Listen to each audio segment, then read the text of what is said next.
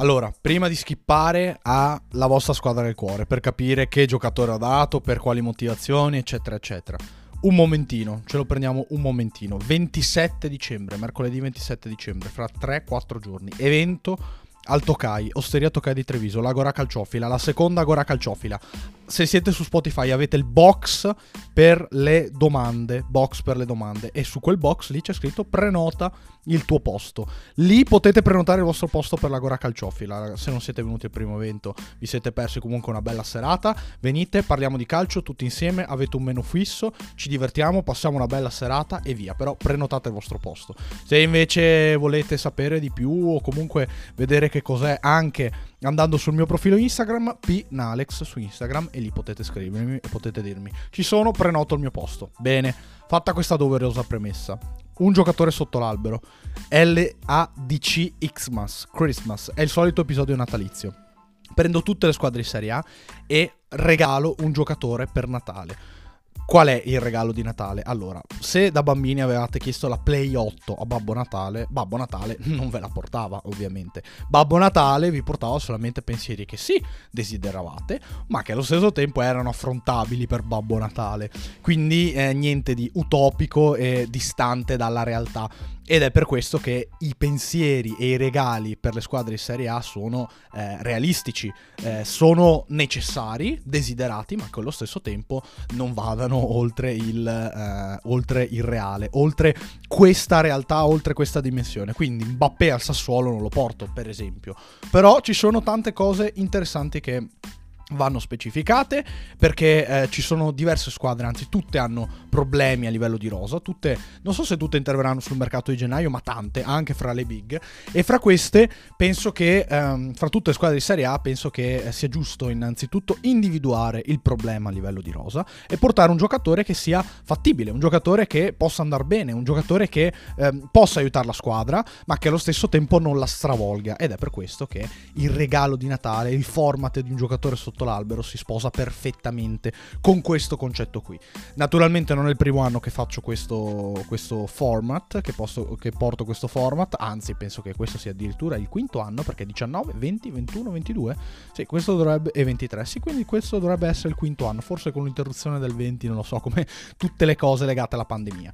Andiamo, partiamo subito. Ordine di classifica prima di questa giornata. Quindi troverete l'Ellas Verona penultimo, Napoli a ridosso della zona Champions, nel, nell'ordine naturalmente, ma sono solo così, ehm, cose puramente formali e eh, per far crescere l'hype in vista degli ultimi posti. Detto questo, ascoltateli tutti perché tutti i ragionamenti secondo me sono interessanti, sono stuzzicanti. La maggior parte dei giocatori che associo a queste squadre non provengono dal campionato italiano. E perché vi dico questo? Alcuni sono conosciuti, altri meno, ma perché eh, se faccio un regalo di Natale ad una squadra di Serie A, dopo non è che tolgo, le tolgo un braccio. Quindi, bene Monza, adesso ti regalo un attaccante, però col pani va via. No, ecco, deve essere una cosa comunque lineare. Ci sono alcuni spostamenti fra squadre di Serie A, ma che eh, non, eh, non provochi, provochino del sanguinamento alle stesse rose che ehm, lasciano partire quei tipi tipi di giocatori. Certo, poi naturalmente ci sono del, delle esigenze singole degli allenatori, c'è chi vuole tenere un giocatore in più in quella posizione lì,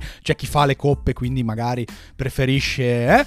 Però al di là di questo penso che tutti i giocatori che ho spostato fra squadre di Serie A eh, non, non portino grandissimi scompensi. Ed è per questo che per esempio per le ultime, Salernitana, Verona, Empoli, Udinese, Cagliari, ehm, ho, ho, adottato questo sistema qui. In realtà non per, ehm, per Udinese e, Cagliari, dopo capirete perché, perché sono due giocatori a Serie B, ma insomma sono sempre giocatori di squadre italiane. Partiamo Partiamo ragazzi, Salernitana, è arrivato Sabatini, grande festa, grande entusiasmo. La rosa della Salernitana non è carente a livello di numeri, è carente a livello tecnico. Sono stati presi un sacco di giocatori inutili, alcuni mh, mm, si stanno facendo anche vedere come Ciauna, Iquemesi, insomma qualche prospetto che eh, piano piano cresce, piano piano si adatta alla Serie A, però certo non sono giocatori pronti. La Salernitana deve fare punti, esattamente come tutte le altre, anche perché comunque il Verona ha vinto ieri, eh, l'Empoli tornerà a vincere, l'Udinese bene o male non perde punti, però eh, sarà una lotta salvezza molto molto serrata.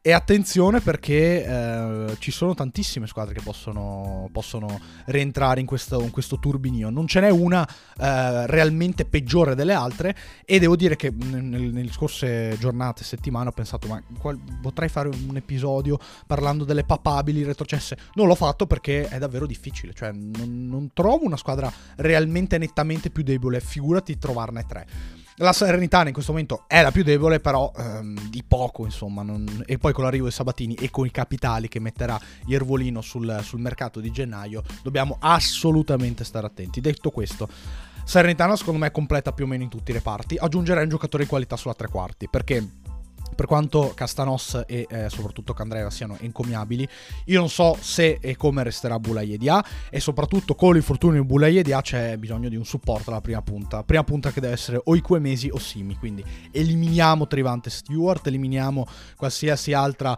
follia circostanze. Boulaye, eh, circostante, attenzione perché Boulaye Dia l'anno scorso fece bene con una punta a fianco, che, sì, che mh, mm, poteva essere Bonazzoli, Piontek, insomma diversi giocatori, ma con una una punta a fianco, quindi eh, Bulaye di Assi più qualcun altro. Detto questo, alla Salernitana non darei una punta, ma regalerei un altro offensivo, un altro giocatore che possa giocare bene e star bene sulla tre quarti, che possa garantire delle soluzioni in più ad Inzaghi, un giocatore eh, possibilmente esperto, che comunque abbia giocato in altri campionati, con la nazionale, con, eh, in altri contesti, nel Coppa Europei, quello che volete, insomma, il mio giocatore per la Salernitana è Josip Brecalo classe 98 croato della Fiorentina, giocatore secondo me bravo, giocatore che eh, nella Fiorentina non ci sta perché viene schierato da esterno puro di sinistra d'attacco, quando un giocatore che non ha secondo me il passo per fare quel ruolo lì è più un, un, un, un incantatore di serpenti con la palla e soprattutto un giocatore che trova nella dimensione di squadre piccole, vedi piccole comunque medio piccole, vedi il Torino, ehm, la sua dimensione, la sua tazza di tè, quindi un giocatore secondo me me che eh, riportato eh, nel focus, nel fuoco da uh, Sabatini e da Inzaghi può trovare dei mesi importanti alla Salernitana. Quindi Josip Brecalo alla Simone Verdi è un acquisto che consiglierei alla Salernitana. Ellas Verona. Ecco, a proposito di rose completissime, l'Ellas Verona ha una miriade di giocatori, una miriade di giocatori. Quanti di questi sono realmente buoni? Secondo me 8, 9, 10. Eh, per il resto è carente in, um, a livello di qualità. Non andrei ad aggiungere giocatori sulla tre quarti in attacco perché ne ha tantissime. Secondo me ci, ci può arrivare ad 11 eh, anche giocando col 4-2-3-1 con Gonghe, con Suslov, con Saponara barra Lazovic, con una punta che sia Milan Djuric che per il livello dell'Ellas va benissimo, o Tomarri che è un ottimo attaccante che è ancora meglio di Milan Djuric. C'è qualche problemino secondo me a centrocampo, non tanto a livello di uomini e caratteristiche, perché poi Dude e Folorunshot sono due buoni giocatori, ma sono o due mezzali o due trequartisti, cioè due giocatori che sulla mediana corrono, macinano, ma ehm, non hanno, non portano grande peso, grande eh, protezione alla difesa, recupero palla, tutto quello che faceva Tamese, che fa un, un Gla da solo e che non basta, che fa per esempio Macumbu al Cagliari, squadra che eh, ieri ha affrontato eh, l'Ellas e proprio con Macumbu le ha regalato praticamente la vittoria e eh, che fa per esempio lo stesso Sulemana al Cagliari, che non è un giocatore indimenticabile per la Serie A, però eh, avete capito, secondo me al, al, Verona manca un po' di sostanza in quel reparto lì, poi insomma c'è chi direbbe, beh ma se gioca a 4 si può trovare qualcosa in difesa, però Ciacciua secondo me mh, mm, può essere buono assieme a Terracciano, Lazovic se viene spostato basso non fa disastro in difesa ed è un buon giocatore, Doig, insomma Doig va più che bene, ecco eh, un centrocampista quella zona lì, il mio nome è Diego Demme del Napoli, classe 95, tedesco, eh, campione d'Italia e sarebbe uno di quei giocatori che si sposta dal Napoli al Verona. E mo- in molti casi negli ultimi anni questi giocatori hanno fatto bene. Vedi Simeone, vedi Foloruncio adesso. Demme secondo me ehm, a fianco a un centrocampista muscolare eh, regge bene l'urto. Certo non ha trovato tanti minuti nel corso degli ultimi anni e questa non è una grandissima cosa a volte è stato anche infortunato. Però è un giocatore di esperienza ha giocato all'Ipsia, ha giocato al Napoli. Penso che ormai si sia affezionato tra virgolette al campionato italiano.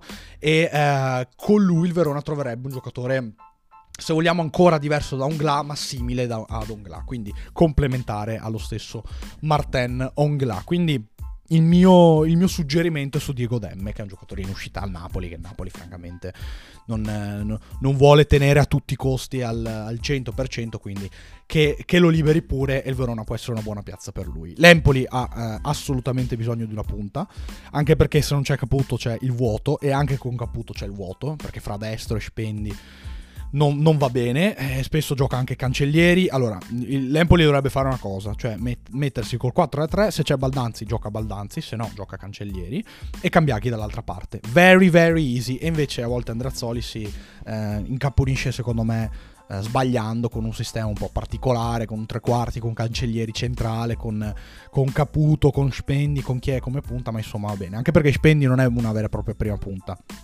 è più una seconda punta, è più un esterno, più eh, una punta d'accompagnamento, un vecchio numero 11 per intenderci. Pietro Pellegri secondo me potrebbe essere un buon, uh, un buon, uh, un buon inserimento in questo un buon innesto pardon, in questo Empoli perché? perché è un giocatore che conosce bene il campionato italiano un giocatore che prima o poi si deve sbloccare e, e deve sbloccarsi giocando certo se andasse al Torino uh, se, se andasse all'Empoli non so se avrebbe garantito il posto a titolare come non, è, non gli è garantito al Torino. Però c- avrebbe certamente più chance e soprattutto un giocatore che ha fuoco. Quindi in un Empoli, secondo me, un pochettino dall'elettroencefalogramma piatto con tanti giocatori un po' così così a centrocampo, Kovalenko, Male, Grassi, cioè mh, vedo un po' di disordine a questo punto di vista. Un giocatore che da una scossa non sarebbe male, anche perché poi punte di questo tipo non hanno fatto male all'Empoli. Comunque piccoli l'anno scorso ha segnato, ecco Andreazzoli non dovrebbe trattare pic- ehm, Pellegri come piccoli, altrimenti sarebbe un disastro. Piccoli dovrebbe arrivare all'Empoli, giocare tanto, possibilmente da titolare, e, e quando non è infortunato allora c'è Caputo, o Caputo gioca con lui, allora si studiano altre soluzioni. Ma piccoli, eh, Pellegri, pardon, per caratteristiche è il giocatore giusto e secondo me è un giocatore che mh, lasciando il Torino non lascerebbe un vuoto, nel senso che, ok, adesso Juric sta giocando con le due punte, quindi Pellegri servirebbe potenzialmente, ma se l'addio di Piccoli porta il Torino a giocare con un trequartista in più, tra parentesi Radonic, tra parentesi Caramò, tra parentesi Sec, secondo me non sarebbe una cosa estremamente negativa. Eh, anche perché il Torino i giocatori di qualità nella zona centrale ce li ha. È una squadra che gioca sì molto diretta, ma secondo me, ve lo dico sinceramente, Sanabre e Zapata non è che siano eh, straordinariamente integrati eh, insieme. Quindi, mm, vabbè, togliamo una punta, aggiungiamo un trequartista, siamo tutti contenti. Cioè, non penso che il Toro eh, piangerebbe l'addio di Pietro Pellegri, che è comunque un giocatore che deve ritrovare un po' il suo spazio e mm, deve scendere di livello. Deve scendere di livello, mettiamolo anche da questo punto di vista. Cioè, deve abbandonare magari ambizioni di media-alta classifica e pensare a diventare il leader di una squadra piccola, come fece Pinamonti, che poi, insomma, si, si, prese, eh, si è preso il posto da titolare con il Sassuolo eh, dall'anno successivo. Udinese, beh, eh, purtroppo Silvestri vive una stagione incredibilmente negativa. Vive una stagione negativa e secondo me mh, si porta dietro un'altra stagione non eccezionale è un portiere che non para i rigori, se poi comincia a fare gli errori che ha fatto contro l'errore che ha fatto come l'errore che ha fatto contro il Torino, cioè col cross di Ilic che aveva visto in tribuna, si è infilato all'angolino basso, insomma, eh, allora i problemi aumentano ancora di più, anche perché l'Udinese è una squadra comunque piccola, è una squadra che si difende ed è una di quelle squadre che eh, senza un grande portiere rischia veramente la retrocessione. Guardate l'Empoli l'anno scorso, ce ne stiamo accorgendo, l'Empoli un, con Vicario una cosa, l'Empoli senza Vicario un'altra e non so se sia sia eh, l'addio di altri giocatori, ma verosimilmente quello di, di, Vicario, anche perché l'Empoli gioca così in difesa, l'Empoli gioca più o meno così a centrocampo, c'era un Baldanzi più performante, quello che volete, però è Vicario. il volto della salvezza dell'Empoli è Vicario. E per queste squadre qui avere un grande portiere può fare la differenza. Vedi Costel contro il Milan, vedi lo Cho dell'anno scorso, vedi potenzialmente anche il miglior Montipò, insomma Ce ne sono diversi di esempi di questo tipo anche in, uh, in questa Serie A. E l'Udinese, ragazzi, cioè, se, se, se, se, Silvestre non para, bisogna mettergli a fianco un giocatore diverso. Il mio nome qual è? Bartolomei Drongoschi, che non si sa perché sta in Serie B. È in Serie B, sta in Serie B, è scorretto dal punto di vista grammaticale. Drongoschi è in, è in, Serie B. Eh, l'anno scorso era uno dei, gio- dei, portieri comunque più affidabili in quella zona di classifica. È uno che crescendo alla Fiorentina, all'Empoli, dovunque in Serie A ha fatto benino. eh, soprattutto nel prestito all'Empoli, dove ha dimostrato che la sua dimensione forse è quella lì. E poi l'anno scorso lo Spezia, insomma, non, non, ha regalato errori, para quando deve parare, è un portiere della nazionale polacca, cioè uno di quelli che avrebbe giocato il mondiale, sarebbe andato al mondiale se non si fosse fatto male, poverino, una settimana prima a Verona, se non sbaglio.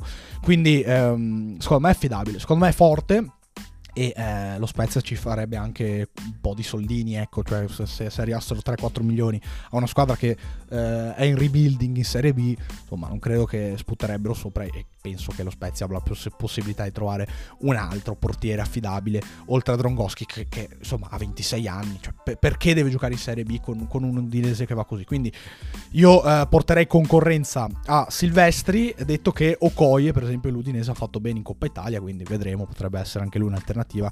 È chiaro che se tu prendi un portiere e lo metti a titolare a gennaio, uccidi, tra, pare- tra virgolette, il povero Silvestri. Però eh, l'Udinese deve pensare anche un po' a se stessa in questo momento. Il portiere non dà, non dà garanzie. Cagliari, allora, visto l'Azzi di Akos delle ultime settimane, al Cagliari serve necessariamente un difensore mancino, anche perché ehm, non si smuoverà da quel sistema di gioco. Quindi scordatevi il 4-3-1-2, quello che è. Cagliari gioca con un 3-5-2 liquido, se vogliamo, con eh, Nandez e Young Sancto che si allargano, ma i tre centrali sono quelli. Gioca Goldaniga, gioca Dossena, sta facendo molto bene, benino anche Goldaniga, Azzidiakos decisamente meno. Quindi eh, non so quali so, siano le altre soluzioni. Obert, mm, non so. Ehm, c'è un altro giocatore che gioca allo Spezia che è stato dimenticato e che nel campionato italiano ha fatto bene, che è Dimitros Nicolau, che peraltro è 98, quindi nel senso anche lui, esattamente come Drongoschi che è 97, cioè stiamo parlando di giocatori di 35 anni, cioè per favore diamo una chance a Dimitros Nicolau che andrà per i 26 nel 2023, che è un difensore di piede mancino che è uno comunque affidabile, che ha fatto anche il terzino sinistro in carriera, ma vabbè, insomma, interessa poco a noi questo. Eh, in chiave Cagliari, secondo me sarebbe un giocatore molto molto utile. E anche qua, se eh, il Cagliari non deve stare tranquillo perché ha fatto tanti punti per miracolo, dovrà, secondo me, migliorare sensibilmente il, il, il livello di dominio, tra virgolette, all'interno della partita. Eh, però il Cagliari parte da una grandissima base di orgoglio e eh, penso che tra Salernitana, eh, per esempio nella Salernitana questa cosa si debba ancora creare creare. Nell'Empoli, idem, nell'Udinese manca un po' di spirito. Il Cagliari invece spirito ne ha. Ha anche buoni giocatori a livello offensivo, Lumbo, Ristanio bastano. Avrebbe anche buoni giocatori a centrocampo, avrebbe, dico, perché Prati sta facendo una stagione strepitosa.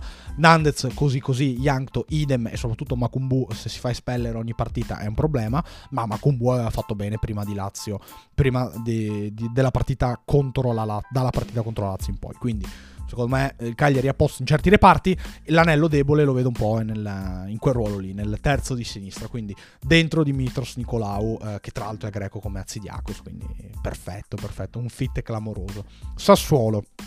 Que- il Sassuolo rischia veramente, cioè se devo dirvi una squadra che assieme alla Serenitana rischia di più, o forse anche di più, io, io vi dico il Sassuolo, perché il Sassuolo è una rosa pessima in difesa, pessima in difesa, cioè potrei dirvi eh, quattro ruoli in cui Sassuolo deve cambiare. Portiere, ma eh, credo che Consigli anche lui stia, uh, tra virgolette, tirando gli ultimi in Serie A, quindi non, non, so quanto sia più un portiere da Serie A, ma è una bandiera del Sassuolo so, e soprattutto alla peggio c'è Cragno dietro che il suo lo farà, anche se Cragno ha fatto un anno e mezzo in panchina e non, non, non veramente inspiegabile la sua t- situazione, cioè inspiegabile fino a un certo punto, l'anno scorso a Monza c'era Di Gregorio e amen, va al Sassuolo per fare ancora il secondo portiere, cioè ragazzi, se, se Consigli non è superlativo, non è più il pala rigori di anni fa, fa, non è più eh, quel portiere lì, eh, ragazzi, dietro c'è Cragno che giochi Cragno. E soprattutto in difesa Sassuolo fa piangere, cioè poco da fare, cioè fa piangere in difesa. Secondo me eh, sta mancando anche il rendimento di certi giocatori offensivi. Se manca Berardi è una tragedia e Berardi dei gol ne ha fatti, Loriente è un fantasma, Pinamonti gioca da solo spesso e non è una grande cosa, Mulattieri eh, chi l'ha visto e poi dietro Boloca e Matteo Serri che sembravano i fari veri e propri. Matteo Serri che è un giocatore con più basi solide di Boloca, Boloca invece è un giocatore che stava overperformando e lo abbiamo capito. Però, ehm, però dietro il vero problema il Sassuolo, cioè il Sassuolo deve cominciare a non regalare gol e partita agli avversari, anche perché è in un momento di eh, sfiducia vera e propria. Ha giocato la partita contro il Genoa l'altro giorno, passato in vantaggio, dopo si è chiuso completamente, con gli attaccanti quasi impauriti. Eh, poi mancava Berardi a dare la scossa e alla fine il Sassuolo ha perso la partita. Però dietro ci sono gravi problemi. Dentro un difensore centrale, secondo me, di esperienza. E il mio nome è fantastico perché ehm, consiglio Felipe, ex Atletico Madrid, ora in forza al Nottingham Forest, classe 89, brasiliano, uno duro a morire, uno che ama le sfide, uno anche un po' bastardo e Sassuolo ha bisogno un po' di questa cosa qui. Certo, Felipe al, al, Sassuolo fa un po' impressione col fatto che ha giocato al Porto, all'Atletico Madrid, partite di Champions, poi è andato in Premier League, però in questo momento eh, la, il campo non lo vede eh, secondo me potrebbe rilanciarsi a Sassuolo per, per, vivere un po' di sfida. Poi magari oh, arrivano gli arabi, arrivano i catarioti e, e, e saluta la, la, compagnia. Farà 35 anni, però ci sono difensori giovani o semigiovani nel Sassuolo decisamente rivedibili. Aggiungerei uno di esperienza per essere sicuro. Quindi Dif- ho trovato nel, nel, mercato un difensore esperto e questo difensore esperto è Felipe, quindi Felipe al Sassuolo ce lo vedo bene. Genoa, allora, eh, Ekuban sta segnando a profusione, no, sta segnando a profusione, no, ha segnato l'altro giorno, e Goodmunson resta il faro, il faro offensivo, e Ekuban ha fatto l'assist contro la Juve, però eh, secondo me manca un vice Reteghi comunque, anche perché se Ekuban si fa, si fa male chi gioca, Puskas, tragedia e eh, potenzialmente manca anche un giocatore che possa affiancare un domani Reteghi, cioè, eh, perché no?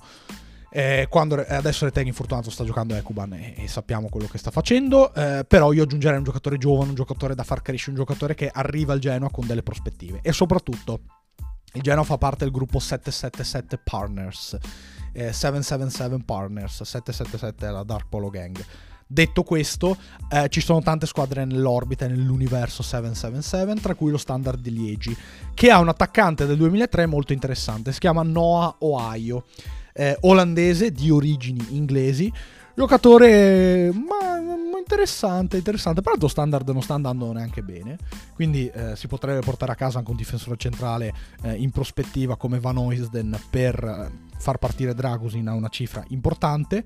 Tuttavia, eh, se devo pensare all'oggi, questo ragazzo qui non è male. Ohio si chiama, bello figo. Noah Ohio, bel nome, no? Giovane, eh, arriverebbe in Italia con la maglia del Genoa. Insomma, eh, io, io, ce lo vedrei bene. Andate a vedervi qualcosa di questo ragazzo qui perché è molto stuzzicante, è molto interessante. Un giocatore che mi piace.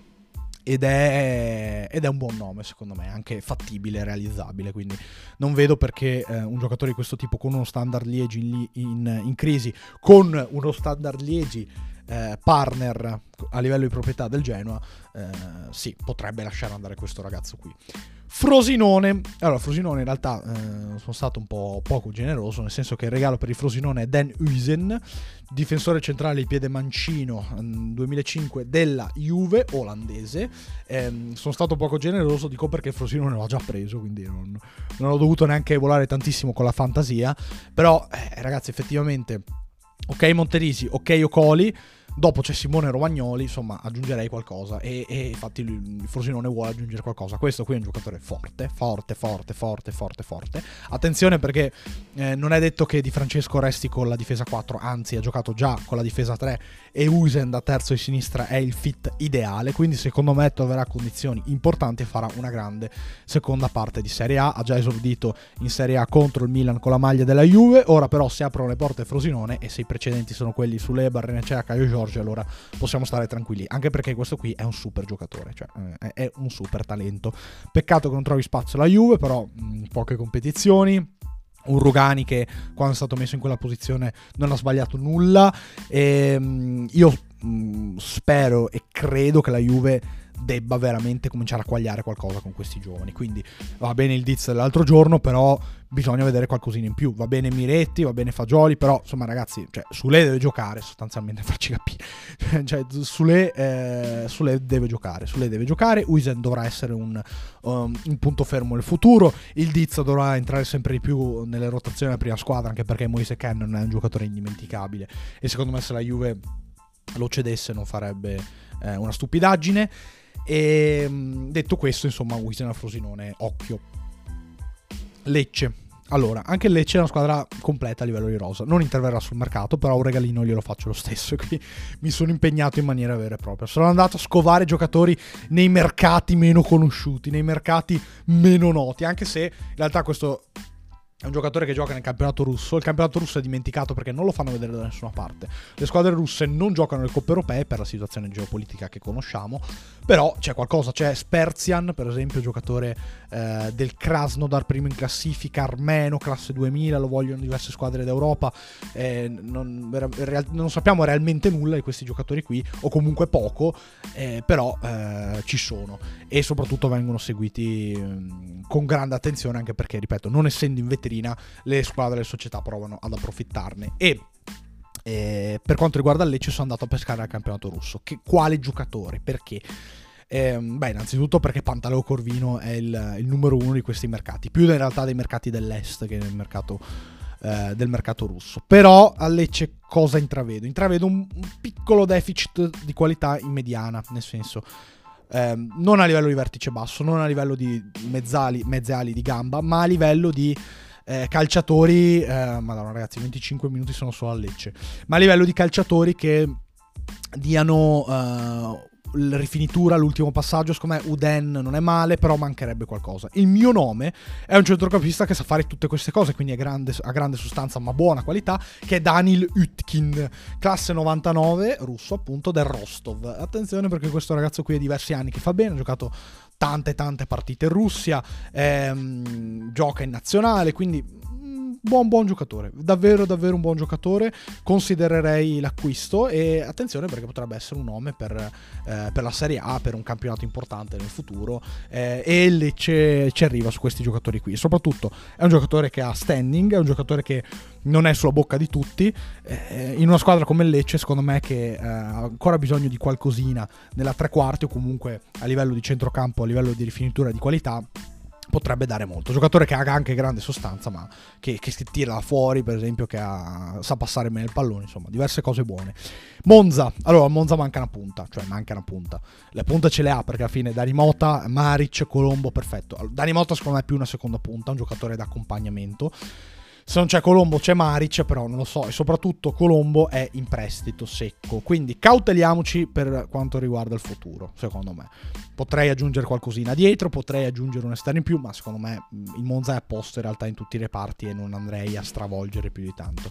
Però una bella punta gliela regalerei. E il mio nome è Julian Carranza 2000 argentino Philadelphia Union, capocannoniere o quasi dell'MLS, quest'anno ha segnato 14 gol e 8 assist, buona struttura e grande capacità di giocare con la squadra, argentino quindi arriva in Italia ed è perfetto, non costa neanche tantissimo perché poi alla fine lo prendi dall'MLS, il Monza dovrà fare prima o poi un investimento sulla punta, dovrà fare prima o poi un investimento sulla punta se vuole mantenere standard alti. Non so quanto c'è in Italia da questo punto di vista, so invece quanto c'è dall'estero, perché poi alla fine se andiamo a vedere queste squadre qui di metà bassa classifica, quando pescano all'estero fanno sempre bene, eh, vedi Krstovic della, del Lecce, anche se adesso sta giocando piccoli, che secondo me è pure meglio. Ma al di là di questo, mi sono contraddetto.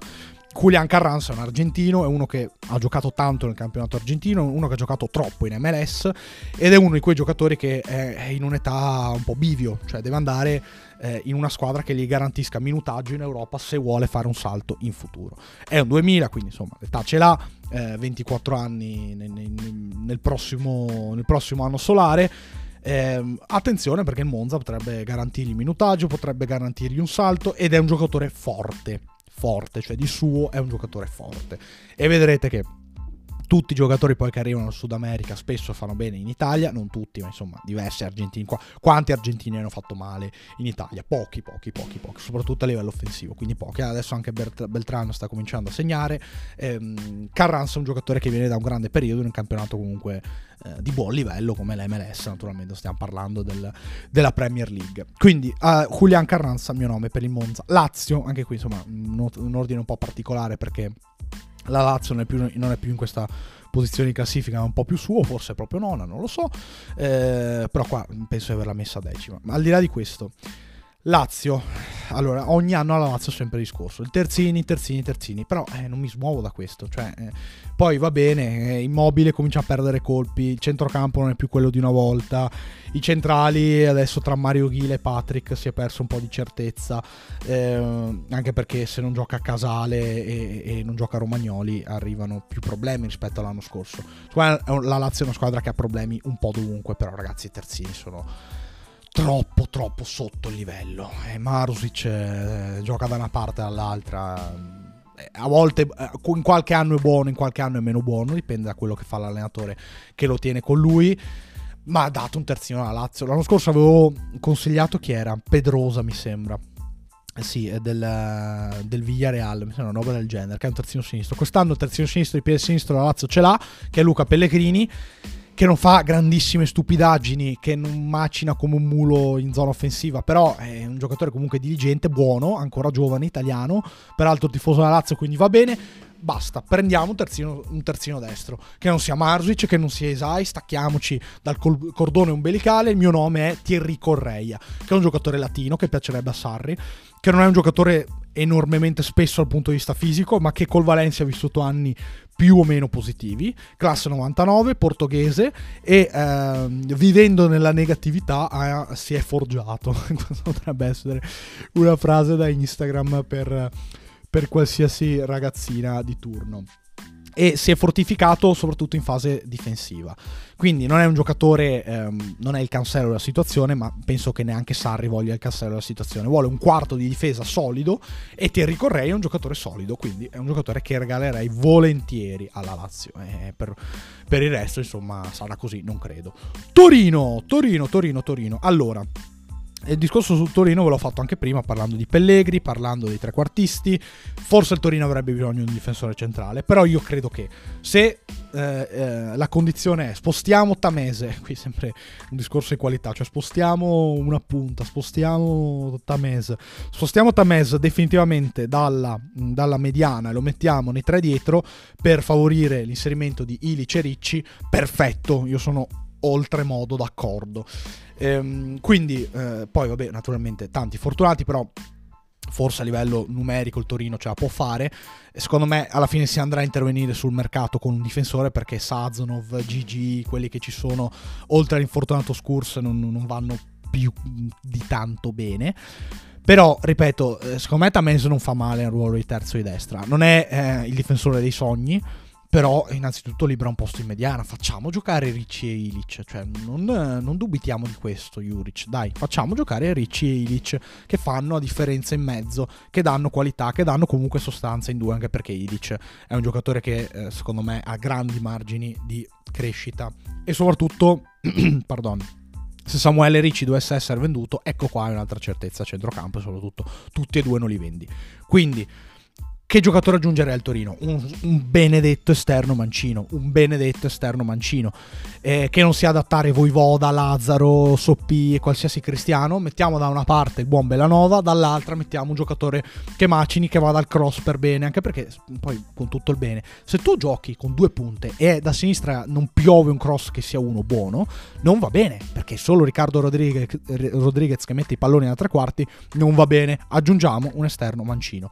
E eh, sono andato a, a, pescare il giocatore un po' nel, nella nebbia generale del calciomercato austriaco, nel, nel, nelle montagne dell'Austria, nella Bundesliga austriaca, e il mio nome è Alexander Prass, classe 2001, quindi 22 anni, e il Torino va spesso su questi giocatori qui, quindi di questa età, tranne per attacco, tranne per, per qualche punto cardine austriaco dello Sturm Graz, che ha giocato le coppe europee, che ha giocato i preliminari Champions League, che ha giocato l'Europa League quest'anno con l'Atalanta in girone. Quindi, ragazzi, buon giocatore questo qui. Buon giocatore questo qui. Eh, secondo me serve un esterno con quel carattere qui, con quel carattere lì. Quindi eh, forte, coriaceo, eh, molto orgoglio e cuore granata. E Prass, un giocatore mancino di piede che fa gol, pensate. Un esterno che fa gol.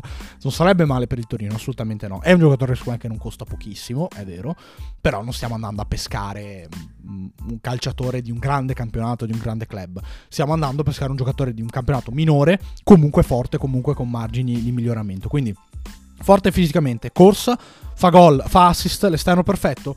Sì, nel campionato austriaco, poi in Italia vediamo. Però eh, ha queste caratteristiche qui, cioè ce le ha tutte ha tutte le caratteristiche che tre quarti degli esterni del Torino non hanno. Quindi diamo un esterno capace di fare queste cose qua al povero Ivan Juric e diamogli uno che possa crossare sul suo piede bene, eh, così magari eh, le punte eh, ricevono dei palloni più giocabili che questi palloni diretti, sporchi, eh, pressati da, da, da, un difensore. No, cioè diamo qualcosa in più a queste punte. Dai. Regaliamo palloni, dato che siamo a Natale, regaliamo assist buoni alle punte del Torino e quindi dentro un esterno, dentro Pras. Atalanta. Allora, l'Atalanta è corta dietro, cioè esattamente come il Torino, ci sono tantissime squadre che sono corte dietro. Ho già dato al Cagliari un centrale, al Sassuolo un centrale, al Frosinone un centrale, alla Lazio comunque ha dato un difensore. Cioè, eh, L'Atalanta è corta, è corta dietro, è corta dietro. Tra l'altro ho saltato la Roma, ma ve la faccio dopo, nessun problema. L'Atalanta è corta dietro. Cosa dire? Niente, eh, prendiamole un difensore.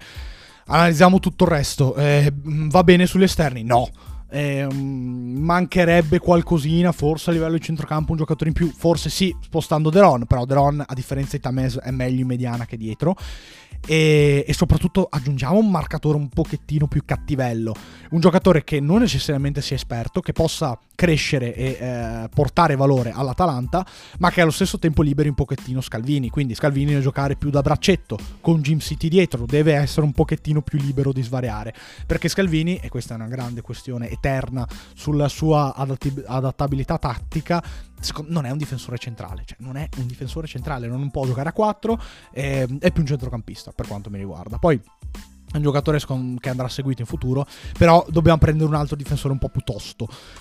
E mm, tosto non vuol dire necessariamente vecchiaccio da, da, buttare via. Il mio nome chi è? Il mio nome è Mes, Mes Ilgers. Spero di averlo pronunciato bene. Comunque Ilgers è il nome. 2001, olandese del Twente.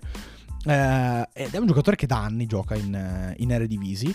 È un giocatore alto, strutturato fisicamente, che fa anche il terzino destro, però è prettamente difensivo. Secondo me è uno di quelli che a livello tattico ci mette pochi secondi a capire cos'è l'Atalanta creerebbe una buona continuità uh, di gruppo culturale Olanda con Coop Miners e Deron e se me ne sono di- sì e anche Bakker quindi perfetto. Um, quindi non avrebbe difficoltà ad adattarsi dal punto di vista della lingua dell'ambiente eccetera perché ci sono tanti olandesi. Secondo me a livello tattico non avrebbe difficoltà perché ha fatto il difensore centrale a 4 ha fatto anche il terzino a destra quindi perfetto per giocare da terzo di destra in, quella, um, in quel ruolo lì se non c'è Toloi che comunque è un giocatore che non va buttato via. Però mh, mm, aggiungiamo, aggiungiamo, aggiungiamo, aggiungiamo questo ragazzo qui che eh, marca bene, è alto, è strutturato fisicamente, eh, va un po' sgrezzato naturalmente, però oh, ma diamolo a Gasperini che Gasperini ci sa fare con questi giocatori qui. E l'Atalanta è mancato un pochettino quando è andato via Sartori su questi colpi qui. Quindi ehm, i colpi giusti, corretti, che portino valore nel corso del tempo, a prescindere dal fatto che Gasperini rimanga 15 anni ancora all'Atalanta o meno, cioè eh, bisogna che l'Atalanta continui su questi nomi, nomi qui. E Ilgers è buono, Ilgers è buono, eh, alla fine la Dea ha preso tanti giocatori del campionato olandese, ah, anche Atebur, cioè perfetto, perfetto, perfetto, perfetto, perfetto, prendiamo Ilgers, prendiamo, prendiamo, segna, segna Atalanta, segna, Roma, allora bravissimo Diego Llorente. Bravo, bravo Diego, per gran campionato, veramente bravo, veramente, veramente bravo. Ora però diamo a Murigno quello che vuole Murigno. E, e, attenzione, quello che vuole Murigno non sempre mi piace, però non diamo poss- la possibilità a Murigno di ehm, crearsi degli alibi alla fine dell'anno perché non è arrivato un altro difensore centrale, perché non è arrivato un altro centrocampista.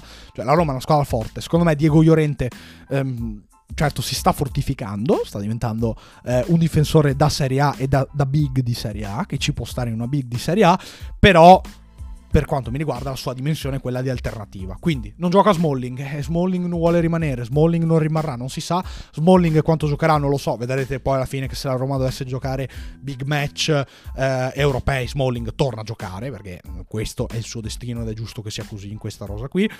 Però se Smalling non gioca, serve un giocatore che possa uh, fare sempre il titolare in campionato. E attenzione, attenzione, perché c'è un'occasione gigantesca. C'è un rigore a porta vuota che può segnare Tiago Pinto. Il rigore a porta vuota di Tiago Pinto. Cioè Eric Dyer che non gioca mai al Tottenham, che ha fatto due spezzoni Premier League e basta, che non è entrato nelle grazie di Ange Postecoglu né da centrocampista né da difensore e che è il giocatore preferito di José Mourinho per caratteristiche, per storia, per tutto quello che volete. Ragazzi, Eric Dyer, avete visto la serie TV sul Tottenham? Se non l'avete vista andatevela a recuperare perché è molto carina. È uno dei preferiti, uno dei protetti di Mourinho, lo si vede parlare con lui in portoghese addirittura, perché Eric Dyer ha giocato allo Sporting Lisbona, che peraltro lo rivorrebbe indietro. C'è stato un, un abboccamento della Roma, nel, un corteggiamento negli scorsi, negli scorsi mesi, non se ne è fatto nulla. È il momento di prendere questo giocatore qui che è il Cristante dei 10 metri più indietro. Eh, è un giocatore comunque ancora diverso a Cristante perché un pochettino più statico, insomma, non è uno di quei giocatori che farebbe impazzire Pep Guardiola. Però eh, a noi non interessa nulla di quello che vuole Pep Guardiola, a noi interessa quello che vuole Mourinho. E da, da difensore centrale, da cardine da, della difesa 3 perfetto, solido, cattivo, un giocatore che mi piace comunque, dai, adesso a parte la retorica, un giocatore che mi piace, un giocatore attento, un giocatore che ha giocato con tanti allenatori, non gioca con Postecoglu, eh vabbè, peggio per Postecoglu, lo tiriamo via, lo portiamo alla Roma e eh, io penso che, mm, tra l'altro, Tottenham non è che abbia grandissima eh, abbondanza a centrocampo con diversi infortuni, però, boh, insomma, eh, sono scelte dell'allenatore, forse Dyer non è più un centrocampista da big di Premier League, eh, chi se ne frega. Portiamolo alla Roma che ci sarebbe benissimo. Fiorentina. Discorso Brecalo superato.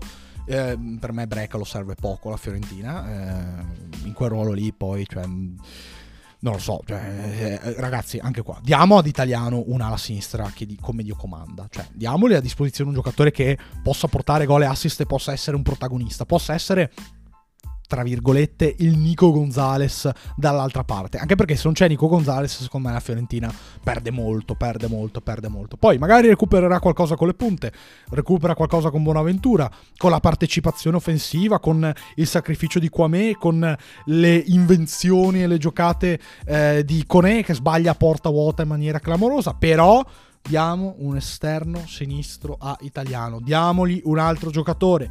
Quindi, detto questo, qual è il mio nome? Io voglio un nome, voglio un nome di un latino che allo stesso tempo sia sanguigno, cattivo. E quindi, eccolo lì, Everton. 1996, brasiliano, Flamengo, passato al gremio, ha giocato col Benfica, ha fatto malissimo, però è un giocatore che ha cattiveria, ha peperoncino, ha voglia di incidere. E in una squadra come la Fiorentina, offensiva, che insomma, peraltro nel corso della sua storia ha colto diversi brasiliani, eh, alcuni hanno fatto bene, alcuni hanno fatto bene in maniera insospettabile, per esempio Felipe Melo e Cabral, gli ultimi due che mi vengono in mente, i primi due che mi vengono in mente. Però Everton è un giocatore eh, con uno standing, con un livello che, voglio dire, quando aveva 21-22 anni era considerato uno dei più grandi talenti in Brasile. E giocava col gremio, giocava con la nazionale, ha giocato la Coppa America da titolare nel ruolo di ala sinistra, cioè con eh, Neymar infortunato, con Coutinho centrale, prima di Martinelli, adesso non gioca più perché eh, insomma è arrivato Vinicius banalmente. E, ehm, e quindi secondo me ha perso un pochettino di fiducia, cioè il fatto che abbia perso il posto con la nazionale brasiliana perché sono arrivati dei fenomeni, il fatto che sia andato al Benfica e eh, non abbia inciso veramente ed è tornato subito in Brasile. Al Brasile, gioca- in Brasile comunque sta giocando con una super squadra come il Flamengo, che adesso però non è neanche più la squadra numero uno perché eh, a vincere la Libertadores è stato, eh, è stato, il Fluminense, il grande rivale del, del, Flamengo, il grande rivale di Rio, del derby Fla-Flu. Detto questo, lasciamo, liberiamo Everton che ehm, può essere un giocatore importante secondo me per il campionato italiano, perché ha passo, perché ha qualità, perché ha cattiveria, perché ha tante cose interessanti, ha tante cose interessanti, l'italiano secondo me lo accoglierebbe a braccia aperte, assolutamente. Bene, Napoli, il Napoli non è più in quella posizione in classifica, insomma l'ordine che ho fatto prima di questa giornata era lì, secondo me è difficile dire se, che, che giocatore serva al Napoli cioè, eh, per me serve un difensore centrale perché complessivamente a centrocampo sei sistemato. Cioè, Zielinski non lo venderai fino a fine dell'anno. Hai venduto Elmas senza piangere lacrimoni virili, quindi sei tranquillo. Um, Demme, ripeto, lo, lo, lasci pure andare volentieri. Gaetano va bene. Mm, adesso non puoi mandare via tutti i giocatori. Zanoli, Zabin, ok, tutto quello che c'è però eh, dietro serve qualcosa. Perché non è, non, non, è, non è, mai stato sostituito Kim ragazzi. Cioè al di là del, dell'allenatore di Spalletti quello che volete ma non è mai stato sostituito Kim. E Nathan cioè, se non gioca eh, è un problema. Gioca Juan Jesus eh, gioca Rachmani che secondo me è più leader dell'anno scorso, ma non è il, leader tipo Kim. È difficile gio- trovare un giocatore come Kim, anzi non lo trovi. Avevo pensato a un asiatico, però dopo eh, ho virato su un altro giocatore, che è Morato del Benfica. Il Benfica non è primo in Portogallo. Ha fatto una Champions disastrosa uscendo come ultimo. Secondo me questa potrebbe essere la sessione di mercato del Libera Tutti non lo so, nel senso che vedrete che Antonio Silva comunque verrà venduto a peso d'oro l'anno prossimo, però Morato è uno di quei giocatori che non gioca titolare, eh, in un 11 che quest'anno è, è, più indebolito, è più sfiduciato, non, non, sta trovando, non ha trovato gli stessi risultati l'anno scorso. Al suo posto giocano Tamendi e Antonio Silva. Mo, eh, sarebbe strano, cioè, voglio dire, eh, non è mai sostituito Kim, poi vado a prendere una riserva di questo Benfica.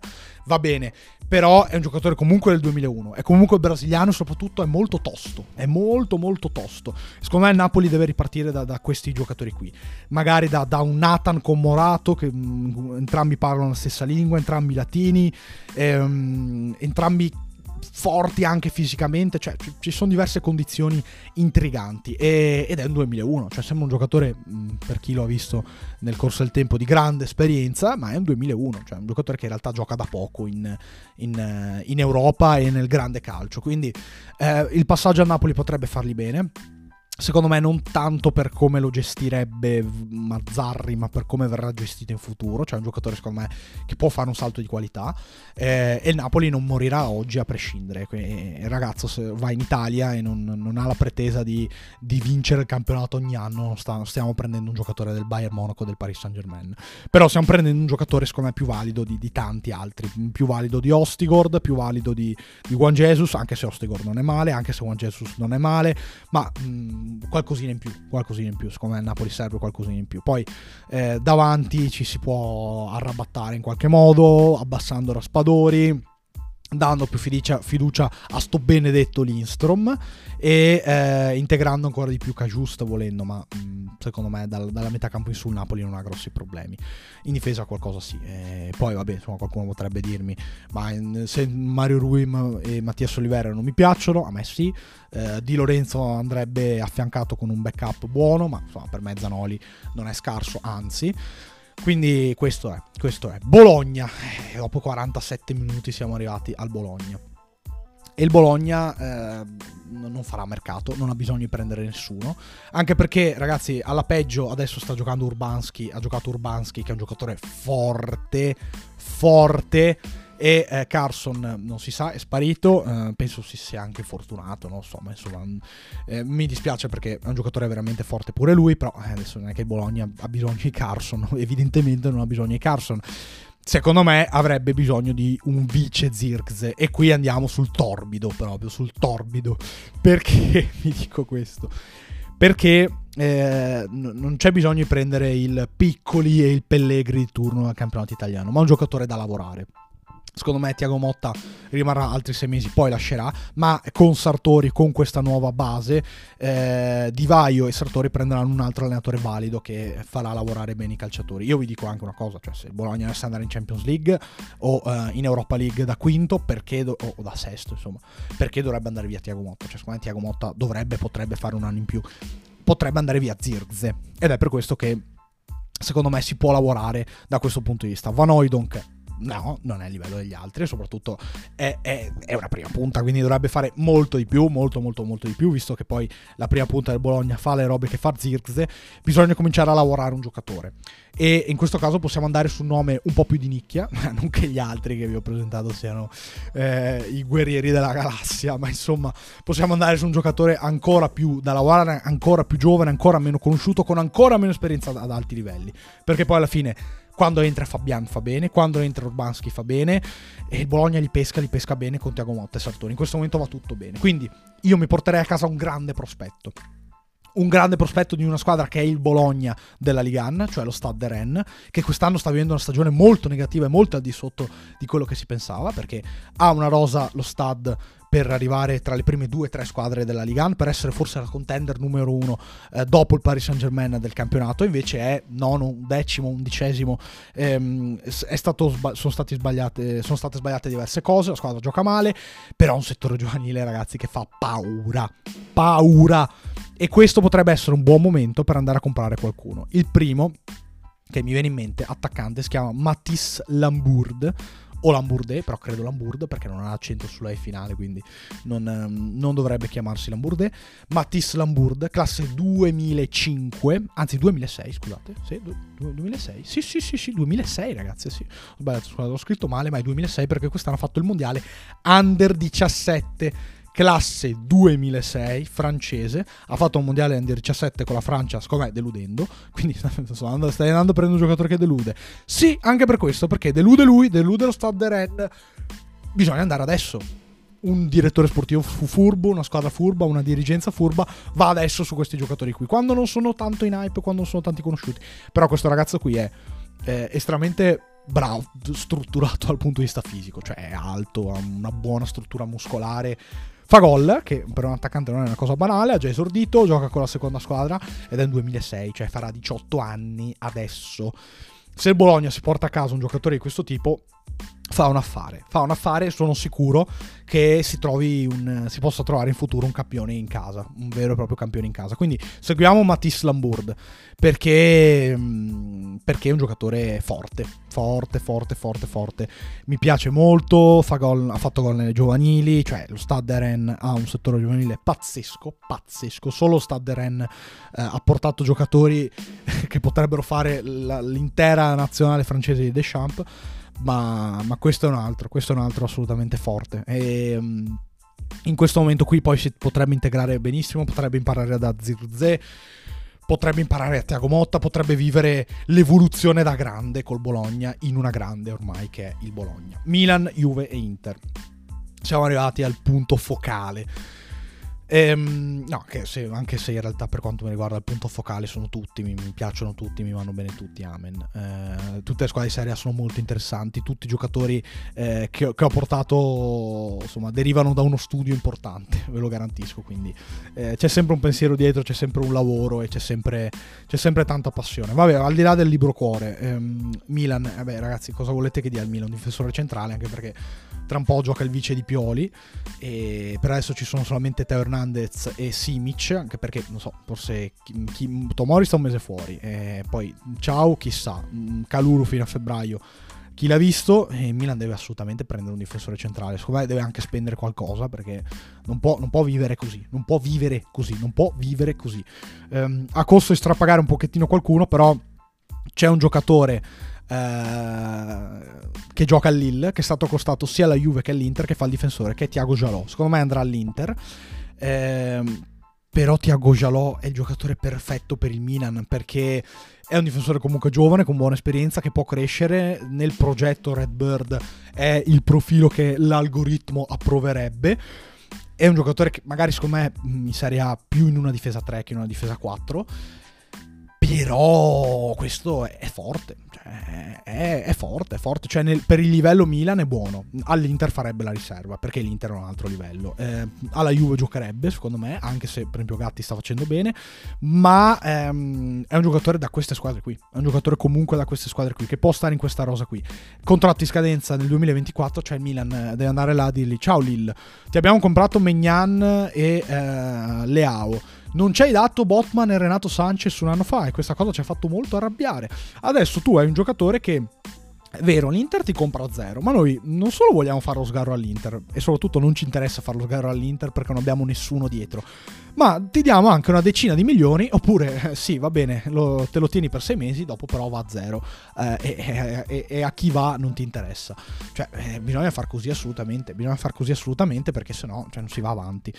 E soprattutto il Milan andrebbe, andrebbe, a prendere un giocatore forte, un giocatore che ha giocato un campionato importante, in un campionato importante, un giocatore eh, comunque solido. Ripeto che all'Inter servirebbe un po' meno perché con questo Bissek, con questo Pavar e con Pavar ehm, non servirebbe, non bisognerebbe per forza andare a prendere un super giocatore, eh, farebbe brodo sicuramente, quindi una riserva in più non sarebbe male, Marotta si confermerebbe il re dei parametri zero, però al Milan in questo momento serve di più. E il Milan deve andare da Lille con questo intento qui, anche perché non, non si vive. Tra gli svincolati non c'è nessuno, c'è De Gea, come sempre. Tutti dicono tra gli svincolati c'è De Gea, De Gea fa il portiere, quindi anche quello non serve a niente. E ho pensato a mettere De Gea all'Udinese, ma dopo no, ho detto meglio Drongoschi, anche perché Drongoschi ha giocato negli ultimi mesi, De Gea no. Quindi Tiago Jalò Tiago ce l'ho, assolutamente. Juve, eh, vabbè, la Juve, chi volete che vada a prendere un centrocampista? Andrà a prendere un centrocampista. Secondo me c'è ancora l'incognita del nome. Cioè, Calvin Phillips è stato associato alla Juve, ma cosa serve? Oh? Cioè, detto in dialetto Calvin Phillips, in dialetto veneto. Cosa serve eh, Calvin Phillips? Eh, cioè, voglio dire, serve potenzialmente perché, vabbè, insomma, eh, vice Locatelli, ok, c'è Chance Nicolussi Caviglia volendo, ma la Juve ha un deficit nelle mezzali che è clamoroso. Adesso Cambiaso è squalificato per la partita contro la Roma. E probabilmente McKenny giocherà a destra e in mezzo gioca Miretti. Se qualcuno si fa male, c'è Hans Di Colussi e dopo il vuoto. Perché? Perché Pogba e Fagioli sono fuori per i motivi che conosciamo. Vi avevo già fatto un podcast eh, qualche settimana fa, qualche mese fa ormai, dicendovi chi sarebbero stati i profili per la Juve. Ve ne avevo citati diversi, in realtà, tra Fabian Ruiz, Carlos Soler. Eh, vi avevo citato Samarzic, vi avevo citato Van de Beek che è andato all'Eintracht di Fran- Francoforte, cioè questi giocatori qui, cioè quei giocatori che non giocano nei grandi club in uscita e, e amen. Io sono veramente curioso di, di capire e di sapere chi prenderà la Juve, cioè Calvin Phillips vabbè, ma non è una mezzala. Cioè, o si prende Calvin Phillips per mettere Locatelli in mezzala, oppure si va a prendere una benedetta mezzala. Um, secondo me un nome da Juve sarebbe De Paul. Detto che De Paul non è il giocatore che mi entusiasma di più al mondo. Però quest'anno sta facendo bene l'Atletico Madrid e soprattutto la Juve ha bisogno di un profilo esperto esperto.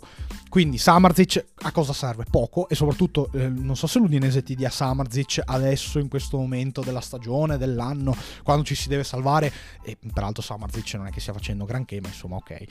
Cioè, Samarzic è un giocatore che dico vado a spendere 25 milioni e mi fa vincere lo scudetto. Assolutamente no. Mm, a dire la verità, solo prendendo Valverde la Juve ha più probabilità di vincere lo scudetto. Cioè, un giocatore di quel livello lì. Um, però, certamente Samarzic non ti fa la differenza. Lo vai a pagare, secondo me non è neanche pochetto. E eh, l'anno prossimo chi lo allena non si sa. Quindi è difficile ragionare in ottica Juve. Qualcuno potrebbe dire Calvin Phillips, Locatelli, Mezzala. No, perché non, non, ci sono gol, non c'è qualità, non c'è niente. Cioè, va bene, va bene l'allegrismo, va bene la difesa, va bene tutto quello che volete. Però, insomma, ragazzi, un minimo. E il minimo, secondo me, è Saul Niguez dell'Atletico Madrid. Ed è un giocatore che nel suo prime mi faceva saltare dalla sedia anzi cadere dalla sedia, dal, dall'entusiasmo, perché è un giocatore che era il, il, Barella degli anni, era il Barella degli anni, eh, Saul Niguez, cioè un giocatore che sapeva unire qualità e eh, quantità in maniera splendida, ha un mancino buonissimo, è andato al Chelsea, fatalità si è rovinato, come tutti i giocatori del Chelsea, ma soprattutto per andare al Chelsea ha, vivuto, ha vissuto, ha, vivuto, uh, ha vissuto una, un momento di grande flessione all'Atletico Madrid, dove aveva perso il posto da titolare, dove non si era più adattato benissimo a questo nuovo sistema fluido di Simeone. E ehm, adesso è meglio? Sì, nel senso che Simeone lo era integrato, gioca di più, fa anche l'esterno però in quel ruolo lì se l'Atletico è a pieno regime eh, fa giocare Lemar, cioè nel ruolo di mezzala di piede mancino.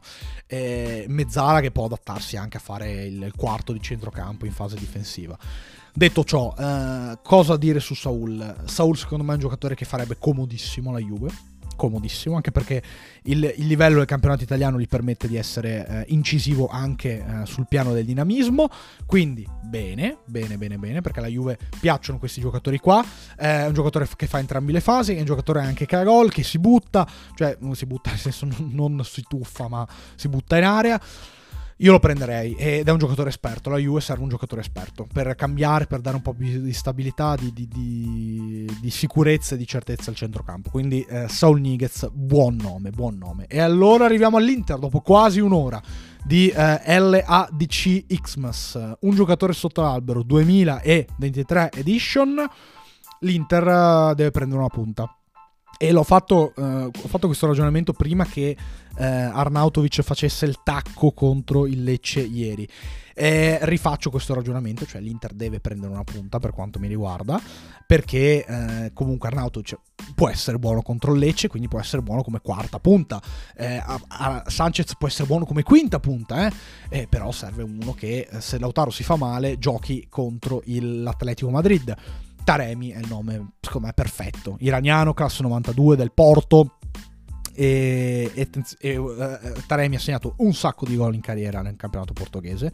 È un giocatore forte fisicamente che sa giocare con una punta, con due punte. Ehm, tutto quello che sappiamo da, da, diverso tempo su Taremi. Cioè, Taremi è un giocatore forte, un giocatore che fa la differenza, un giocatore che a questi livelli ci sta benissimo e ci sta di più di, di Arnautovic e Sanchez, soprattutto nella partita importante. Quindi, dicevo, quindi l'Inter secondo me ha più bisogno di una prima punta che di um, un esterno. Perché, eh, perché vi dico questo? Perché comunque sugli esterni, ragazzi, cioè, gioca Darmian, va bene, cioè, va bene, ragazzi. Poi, secondo me prenderà due giocatori, quindi c'è questo Buchanan che non lo so, cioè, non, non, non, so, non mi entusiasma tantissimo, soprattutto lo vedo eh, non poco da Inter, però lo vedo più il Bellanova di turno e secondo me se l'Inter vuole prendere qualcosa di valido dovrebbe prendere appunto un giocatore valido.